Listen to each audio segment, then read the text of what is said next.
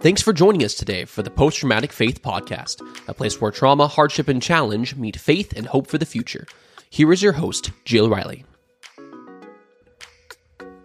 Welcome to Post Traumatic Faith. Season 3 has arrived. I am so excited to share with you this season new guests, new topics, and some great conversations. So tune in every week on Fridays. We will have a new episode. Also, this season, we will celebrate our 100th episode. So stay tuned for that. Just happens to fall on my birthday, October 28th. So we will have a big celebration. Thank you so much for joining us, and here's today's guest.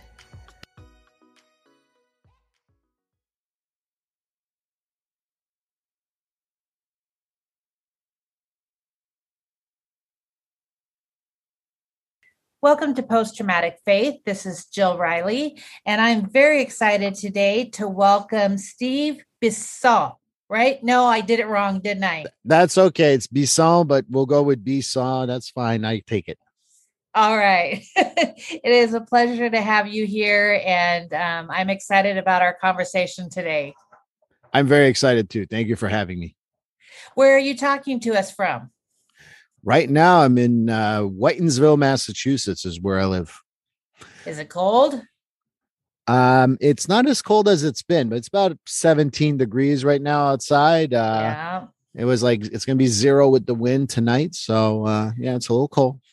Nice, nice. That's like Montana weather. yeah, except Montana goes minus 20. So I, am yes, we we do we do that.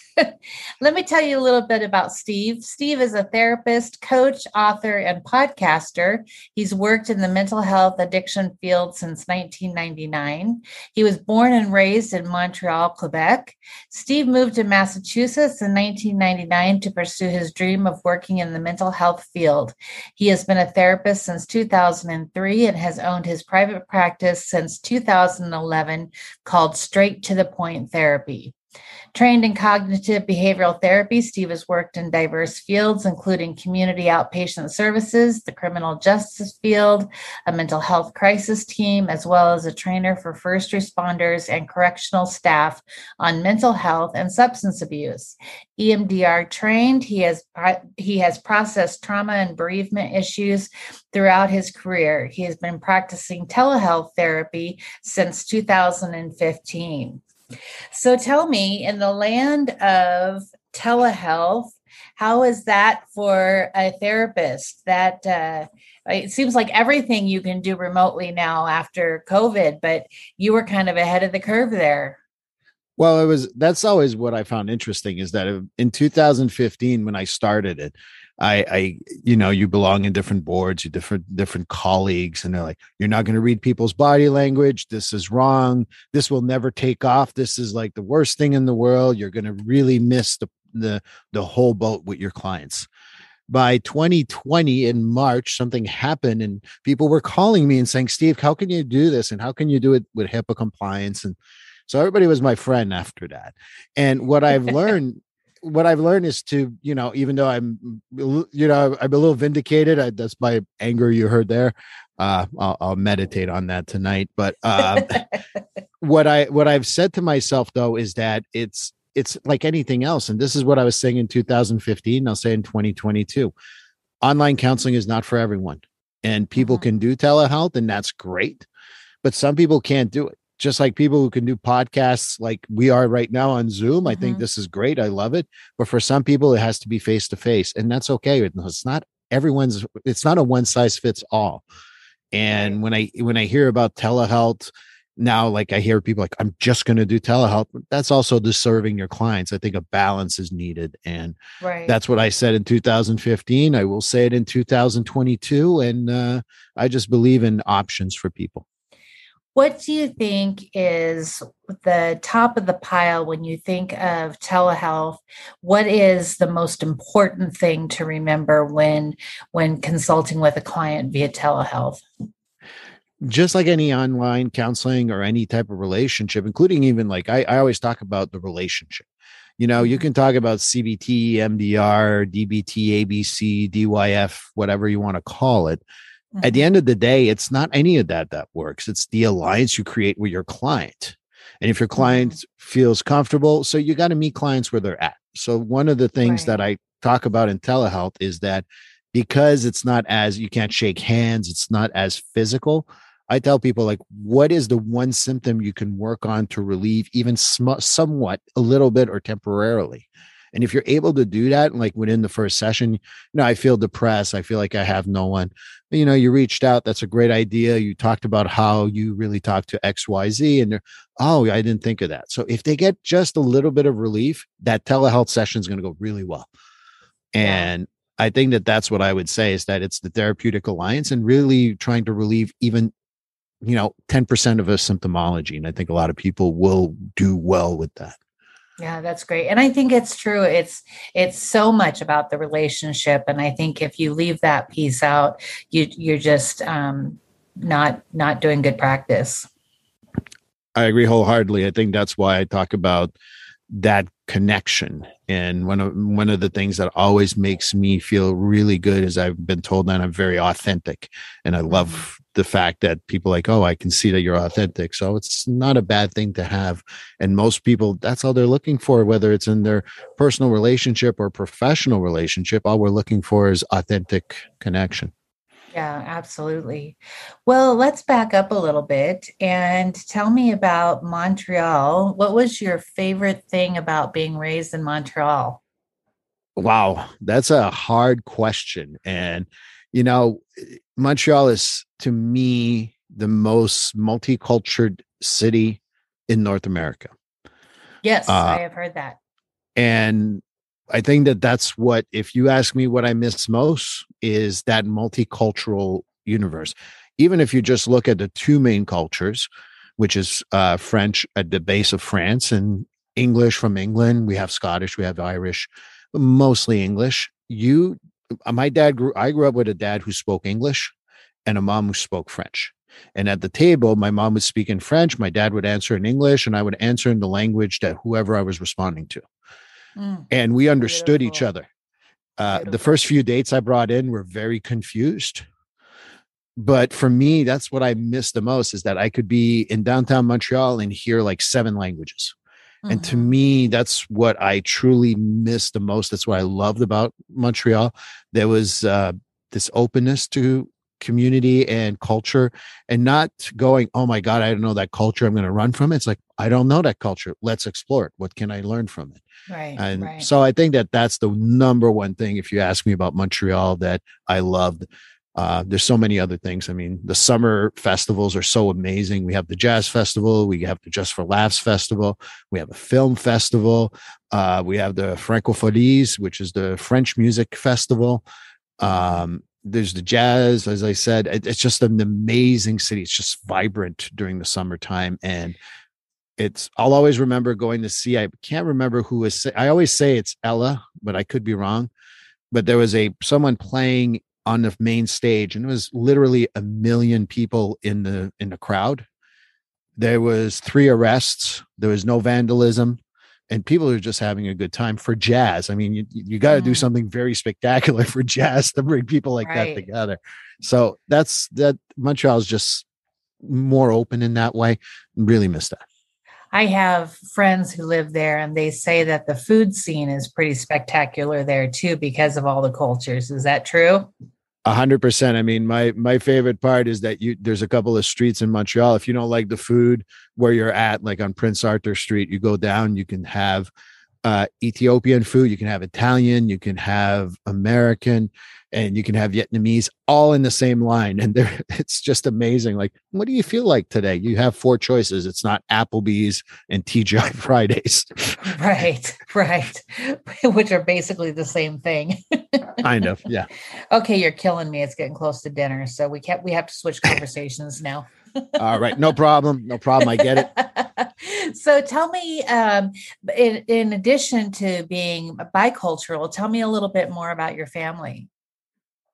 Well, I, you know, it's interesting because I, I, was bicultural in my house, but my family, my dad had, uh, my, my, my grandmother, his mother died in 82. He had no brothers or sisters. He didn't know his dad. So he was he was the only english person in his family so to speak and my whole family on my mother's side which was a at least 20 25 people i stopped counting uh, we would meet once a week at my grandmother's house for supper on saturdays and mm. not everyone showed up every single time but there was you know days where there was all 20 of us and then sometimes there was 10 sometimes there was four and then some but you got to see your family every single week and just have that fam- familial experience. Mm-hmm. And uh, Quebecers are a tough bunch. You know, we grew up in a uh, culture of mostly English speakers for a long period of time. So Quebecers are tough people. My family was born tough, blue collar, um, very down to earth, you know, and we were very tight with each other, but we also picked on each other like you wouldn't believe. Uh, so it, it, was always great because if we had something that we said that was ridiculous, we would be challenging each other. And if we needed support, we had like a whole family just supporting each other. And yeah, there was little problems here and there, but sure. the blue collar stuff is something I, I use as a. I'm so lucky to be sitting on a chair and listening to people talk. So when mm-hmm. when my family's always done is encourage me to get. I was the first one to get my bachelor, never mind my master's and my family always kept me humble on regards to that in a good way not in a mean way. And i'll always remember that you know my uncle worked on trucks for 30 years. My other uncle worked on a farm for many years. You know blue collar stuff has worth. So for me i see it as a privilege and i remember where i came from yeah, that's great. Well, it's interesting your wording in your bio. You uh, mention it being a dream of yours to uh, work in the mental health field. Where did that originate from? Um, so when I was 12 years old, my best friend who played football and uh, soccer with me died in a fire. Um, he he was found with his little brother in his arms in one of the closets trying to save him. Mm. So you know, at that time, and again, I if there's if anyone who wants to hear blame, that's up to them. But there's no blame on my family. There's no, this in the '80s. My my dad and my mom were as supportive as they can. They said, "Don't forget, you got a game on Saturday," and that was the support I got. And it was something that I buried very hard until I was about 15, and it, one day I just started crying for no reason, couldn't understand why. And eventually I read a book by David Burns called Feeling Good, the New Mood Therapy, which changed my life and made me realize that this is what I'm going to do. And when I did one of those tests from the guidance counselors, they said, you, you would be a good therapist. I'm like, you sit on your bum and you listen to people talk and you get paid for it. That's right up my alley. I'm willing to do that. um, and obviously it's not that easy but it, it was really I, I never want any human being to feel alone in any type of loss trauma mental health issue because it was probably the hardest parts of my life at that point not by anything that anybody did but kind of like i didn't know where to turn and this is the 80s it's not like going to therapy was nice and whether you know a blue collar family in quebec is a little bit like a blue collar family in the United States. You don't need therapy. Suck it up, Buttercup. And yeah. I think that's what happened. That's how I got into this love. Do you think the world is changing in that regard? Do you think we're becoming more friendly and open to mental health help? I feel like we had started to turn a corner, but I think that unfortunately or fortunately, depending on your point of view, the pandemic really opened the eyes to many people on mental health because people were feeling anxious, people were feeling depressed. People finally saw what community trauma can feel like when the whole world is kind of isolated mm-hmm. and how people have become more paranoid or more angry and all or nothing thinking. I think that we've come a long way on a mental health. And I think that stigma is certainly lifting. I still think that we have a ways to go because I think a lot of people also say, like, you got to deal with your own stuff. You don't need to, um, you, you don't have to turn to someone. And I think that we're still working on that. But I know that, you know, I've worked in so many different places. If in 1999 you would have said to me or anyone that the police would invite uh, ride alongs with mental health or social workers to go right. on calls, I think in 99, everyone would have said, You're crazy. That ain't going to happen. And today, I know Massachusetts and New England in general, and I know I see it like obviously Miami, Memphis, and all that. It's all like, no, we want that. We want some sort of plan so we can help mental health in the community. So I think we've come a long way in the 23 years or so I've been in the field. Mm-hmm. I think there's still ways to go. Uh, but I do think that we're lifting a lot of it and having more and more uh, people call me for support and knowing that people are wanting to think about mental health now. I think that's a very important thing you hear more and more the words trauma informed care now. So, trauma informed care through not only the healthcare um, fields, but also in trauma related fields and and uh, education and uh, so many different venues. You hear that through. So that encourages me as someone who is on the receiving end of some great um, mental health care. Um, but I I'm encouraged to hear that. So so what in um, your work is the most compelling thing about working with people? I, I paraphrase something that um, I, I I I paraphrase Howard Stern, and I know people may or may not like Howard Stern, which is fine. I'm not trying to plug him or not. the best thing about my job is I don't know what the next thing that's going to come out of your mouth. Mm-hmm. The worst thing about my job is I don't know what the next thing that's going to come out of your mouth. And for me, the most compelling is also what's the most positive and negative because it's there's something about being able to help someone and listen to their words but also not knowing what's coming next. There's something that's fun that keeps you i'm not on edge and uh, cortisol uh, mid-brain type of thing but I, cer- I, cer- I certainly have a uh, like i gotta listen to the words because you know if if i'm like, like daydreaming or thinking about what i'm gonna have for uh, supper as we were doing earlier then maybe you miss something that's really important. So I think that the compelling part is to pay attention to the small things, really being able to pay attention to that, but also not knowing what's going to come out next is both scary and exhilarating at the same time. That's really interesting. You know, here's the thing one of the things about my therapist that I find very fascinating is she remembers everything. She remembers names of people that I forget. I'm like, how in the world do you do that? And I know she's a trained trained in listening and I'm trained in forgetting, but good lord, I'm just like, I don't know how you do that. Well, if I, I would say that most people will tell you my, if you ever interviewed my clients like he remembers the most minute details and that's something i don't know. It's something that compels me people's stories. Unfortunately one of my biggest faults is that if you say john jane jill they're all the same people to me. You know you know you know nicole. No i don't actually. I've talked about nicole seven times. You know the one with the wig oh, the one who survived oh. cancer. Well, the one who had this, and then like, oh, you remember the whole story, though. Yeah, I remember the story. I just don't remember names. And I know if uh, your listeners are going to send me some ideas of how to remember names, I haven't quite run out of line like things, but I've tried like easily 12 different things. Yeah no it's that's definitely not my forte.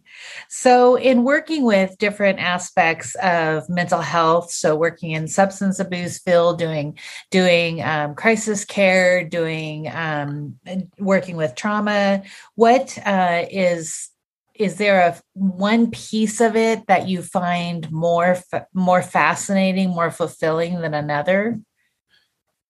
And there's risk of sounding so dark nothing makes me more compelled to work hard than trauma and bereavement.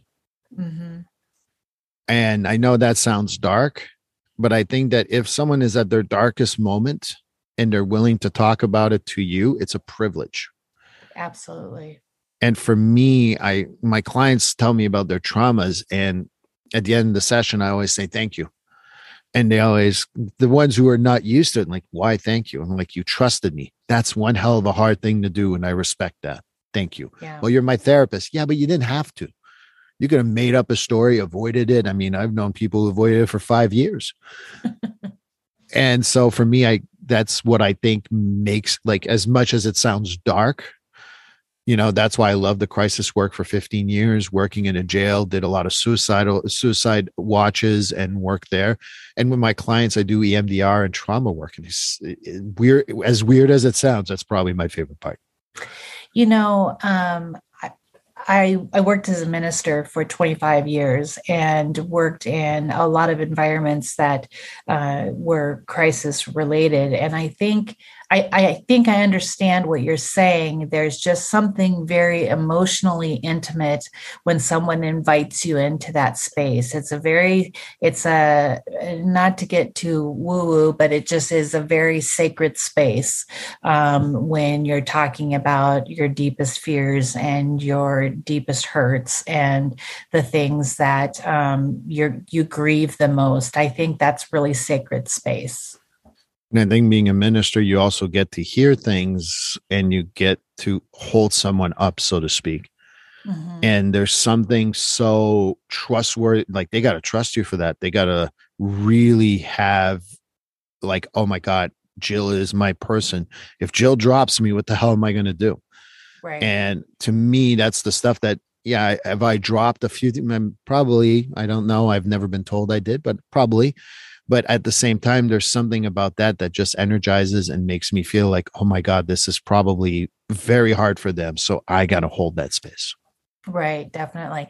Here's here's the challenge though. Ministers are called upon to do counseling and therapy and all of you know these crisis care and bereavement and all of that. We're not trained for that.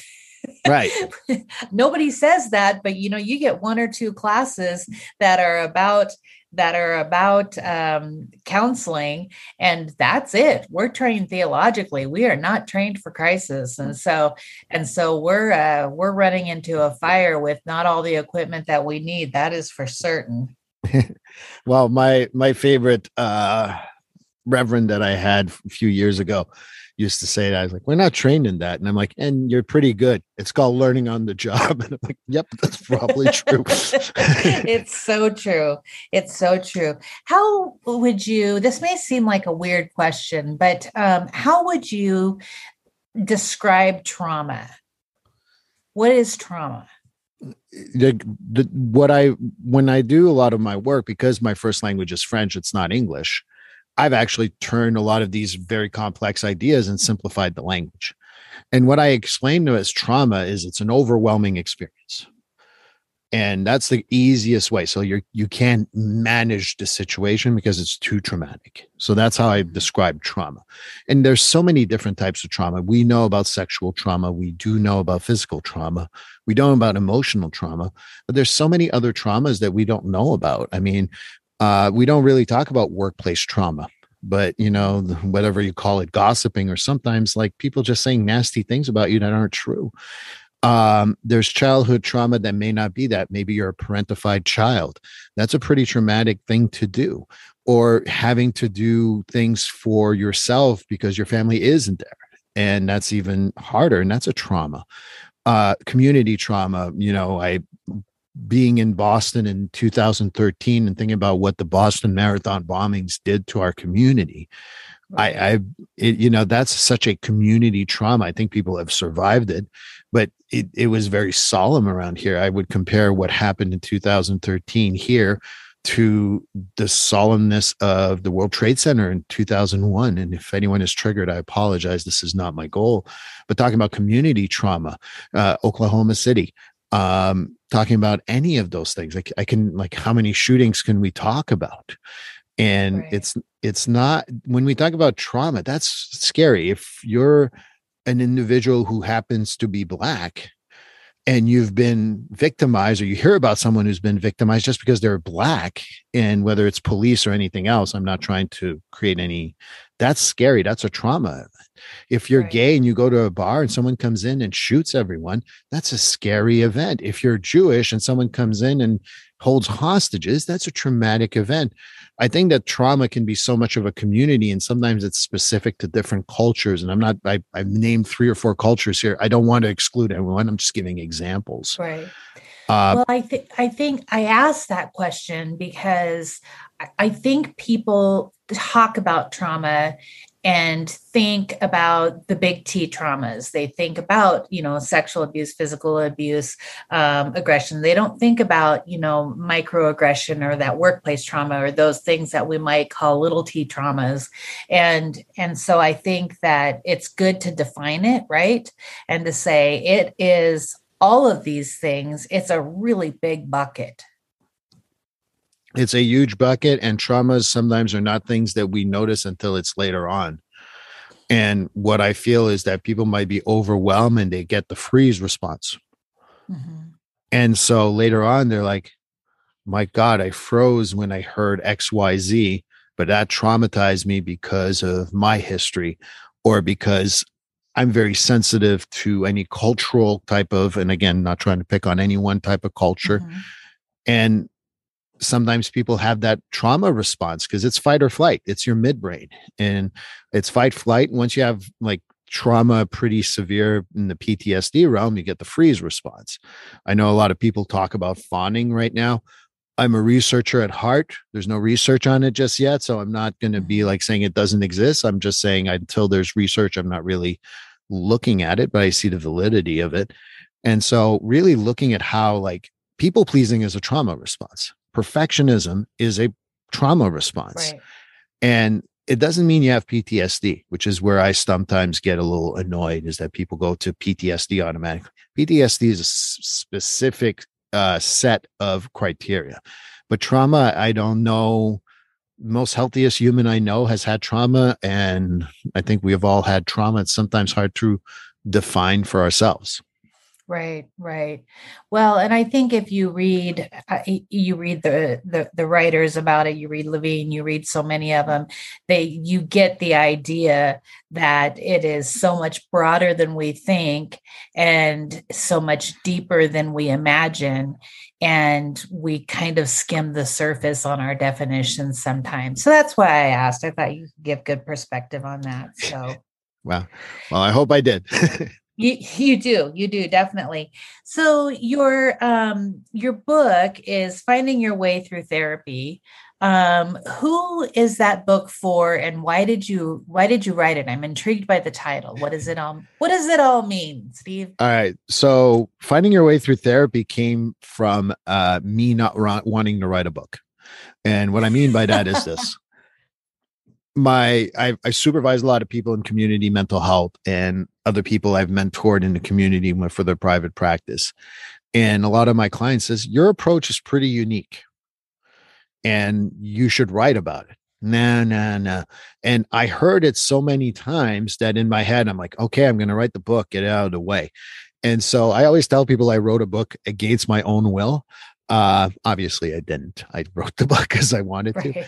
And I really wanted to take a lot of the myths of therapy out of the way. And the book is about my method, but I think that a lot of people use that method. I mean, if you go through, if you just Google uh, mind, body, spirit, and therapists, you're going to get a lot of them. That's what I do. That's kind of like what I look at. I'm a Reiki practitioner. I have a nutrition uh, certificate. I, I am obviously a mental health counselor, and I talk about how the it's important to have all three in line, not just one or the other. Mm-hmm. Uh, and that's in the book. Uh, my first motto for my before it was straight to the point therapy. Um, I was honest, real change. That was my motto, and I talk about how mm-hmm. honesty, being real, and change is so important for counseling. Mm-hmm. And I think that what really compelled me is that people like you're I've always been told like you don't pull any punches. And I'm like, I don't see the value in pulling a punch. I'm not going to hurt you on purpose. But sometimes, like, you know, if someone says something really screwed up, I'm not going to say, that's great. I'm going to go, well, that's screwed up. I might use more colorful language, but trying to keep the explicits out here. Uh, and I kind of explain how honesty is important, not only for the client, but for the therapist. And that's the therapeutic alliance and the stuff that we talked about earlier. So for right. me, it's really taking psychology and mental health and therapy and saying, look, it's not the woo thing that you think it is. It is so much broader and open than you ever imagined. What are some of the myths of therapy? That the therapist just sits there and goes, mm-hmm, mm, Mm-hmm. Mm, that's not happening. I've never my my therapist has never done that. My therapist just kicked my butt. And one of the things that I've learned to do is that it's not also like, all right, you came in for major depression disorder. We're doing CBT. So let's learn all or nothing thinking from CBT or cognitive behavioral therapy. No, that's not how it works. You might bring it up when it's kind of relevant, but you may not. Maybe we're collecting a history. Maybe you just had an acute stress that just occurred you lost your parents suddenly you lost someone near you suddenly and you might have an acute stress to work on that understanding your own responses. A therapist is not there to judge you when you're using dark humor. I see the value in dark humor. I use it myself. You know when you work in the community mental health and you work on a crisis team and you go with the police on different calls your dark humor kicks in really quickly. And i know it's a defense mechanism yeah. but it's but when you tell people oh you're trying to normalize the hard stuff you've been through what? You're not going to tell me to stop? Like no that's not what therapy is about. It's about seeing where it came from and see the value in it and maybe then do you want to change it? I'm not going to tell people stop drinking because that's the other thing that my book and in general i feel therapy is not understood. I, people like oh you're going to tell me to stop drinking. Oh you didn't know the answer already? You didn't try that yet? And they laugh and i'm like yeah i know it's not that easy so let's work on why it's not easy. So it's right. not about shaming people it's not about interventionists and again nothing against interventions per se just how it is people see it. It's about meeting a person where they're at seeing what's working seeing what's not working and kind of like meeting just being good to them. I think that what i feel sometimes we misunderstand and i think my responsibility as a therapist is to make sure that i kind of like mimic a healthy bound boundaried relationship with them. And when you learn oh this can be healthy and this I can have healthy relationship. And that's for men and women, by the way, because men have poor boundaries with men sometimes too. And women def- can have definitely some issues with boundaries with men. But when you show how that can be, and again, I'm not trying to be gender identifying, it's just examples mm-hmm. here. Then you're like, oh, I can have boundaried, healthy, respectful relationships, still have fun. I'm not saying that we're like you know eating bonbons and having too much fun. Yeah. But i think that therapy is really about let's mimic what a healthy relationship feels like. Right. You know i was in a um I was just thinking about addiction. I was in a dual diagnosis uh, trauma psych facility um, and also uh, addiction specialist facility for um, three months. And I, I didn't know anything, not being an addict myself. I didn't know how interrelated those things were that that addiction is not the problem. The problem is generally the traumas that are feeding into that and that you're trying to you're trying to regulate your system with substances or with behaviors. And I didn't understand that. And I, I wished I wished in my work of being a minister, I wished I would have known that. But um, it was really, really informative. And you know, just as just as an aside, this was really my first deep dive. Um, I had a major mental crash, and this was my first deep dive into mental health help. And um, and i think that that experience people think of you know counselors and therapists and everything and these real scary terms and like like you said in in terms that um uh, you know, maybe somebody's not that involved and they're more passive and the, you know, all of that. But I have never felt safer than I did in an environment where people are surrounding you to help you deal with your stuff. And I think that that's something that um, people uh, don't know about a relationship sometimes with a therapist or with uh, with a person that's helping is how how safe you can feel if that trust level is there I agree wholeheartedly. And I even say to people that even if you don't think you have an addiction, you I, I'm from the school we all have an addiction. Some of them are healthy, some of them are so not so healthy. And it's not just substances, it can be behaviors, as you said but realizing that we have like AA is not my not my favorite thing, but the one thing I'll always give to AA is once you have a community around you, it makes a world of difference. And so um, I always tell people that even for mental health and having a dual diagnosis, I ran a for about a year a partial hospital in uh, in the area, and um, having that group sometimes just like that dynamic even as a leader of the group sometimes i'd sit back for 50 minutes and let the group kind of like take care of each other. And that having that dynamic of my god john is there for me jane's there for me sue's there for me or what have you there there's something about that that's so extremely powerful. And i i think that it's not just for addiction or mental health. You can be the healthiest person in the world. We all we all need people around us we do.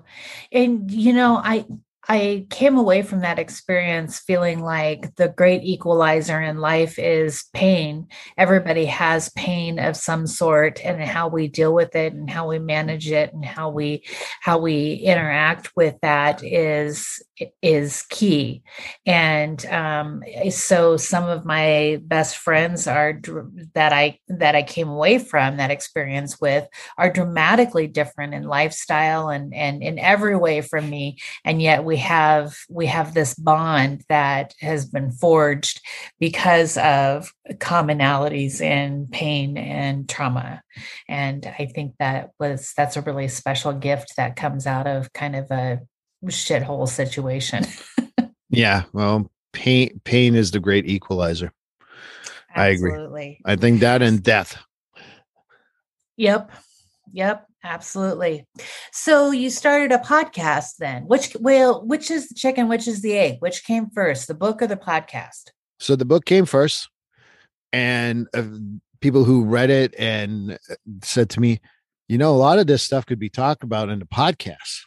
So, uh, set up the podcast probably nine months after I published the book, and so my podcast was released uh, last May. I'm on uh, episode 33 that came out yesterday. And it's a little bit of the same mission. Thank you. I'm trying to really make therapy reachable to everyone and kind of like let people in on these conversations I have with other therapists. Not talk about I, one of the things that my criteria is, is I work with therapists that if you're going to start using big words just to impress people, you ain't, you ain't going to be on my podcast. Um, I want people who are going to be talking about their own life as well as what therapy is like and what the process is. And then I do a few like uh, what I call solo episodes where this the, the last episode that I did was on um, the the mental health and how to diagnose yourself with TikTok and how dangerous that's become.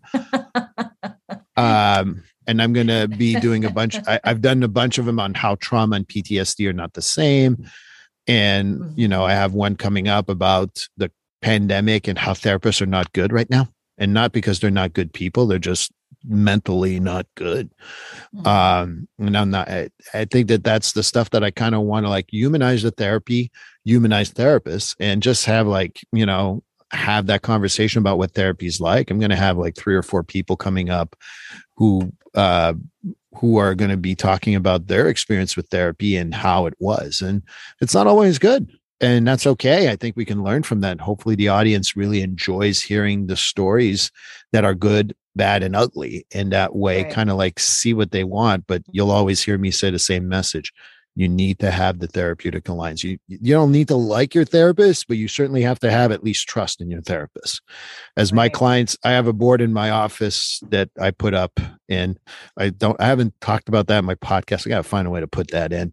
But there's a board on my wall that says F you and I put a mm-hmm. check mark every time I hear it from a client and people like, "Oh, that sounds dark." I'm saying, "No, that's the mark of respect that you got them."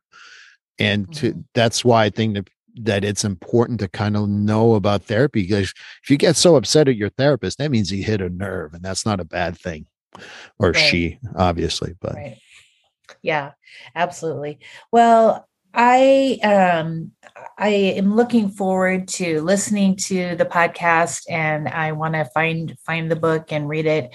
I think um, I'm going through a therapist switch right now and so that that transition is really challenging and I think maybe some of what you have to say is applicable to that. So and I think your um your message like you said normalizing therapy and therapist is is huge. So how do people get a hold of the book book? How do they find the podcast? How do we keep track of you? Uh, book can be found on Amazon, Barnes and Nobles, and uh, around Massachusetts. There's a couple of bookstores that actually carry it for me. Um, if not, you can go to my, my website. There's a link right there, stevebisson.lmhc.com. If you want to follow my Instagram, I do memes and uh, different things like that. And that's on and my and my Instagram is real Steve Bisson. And uh, Facebook is Steve Bisson LMHC. So yeah, there's a bunch of ways. And if uh, you want to listen to my podcast, Finding Your Way Through Therapy, uh, all major platforms have it. And my podcast, maybe maybe I'm a little biased, but I think it's pretty good. Although I like yours a lot too. Thank you.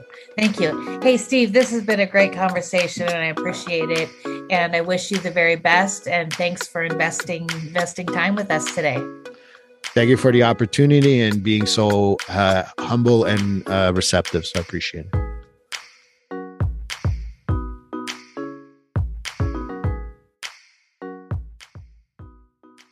If you enjoyed this episode, we would love it if you would leave a review on your favorite podcast platform. You can find Jill at jillriley.com, on Facebook at jillriley.author, Twitter at jillrileyauthor, and Instagram at jillriley.author. Also, feel free to send Jill an email at jill at jillriley.org. Thanks for listening in and have a great day.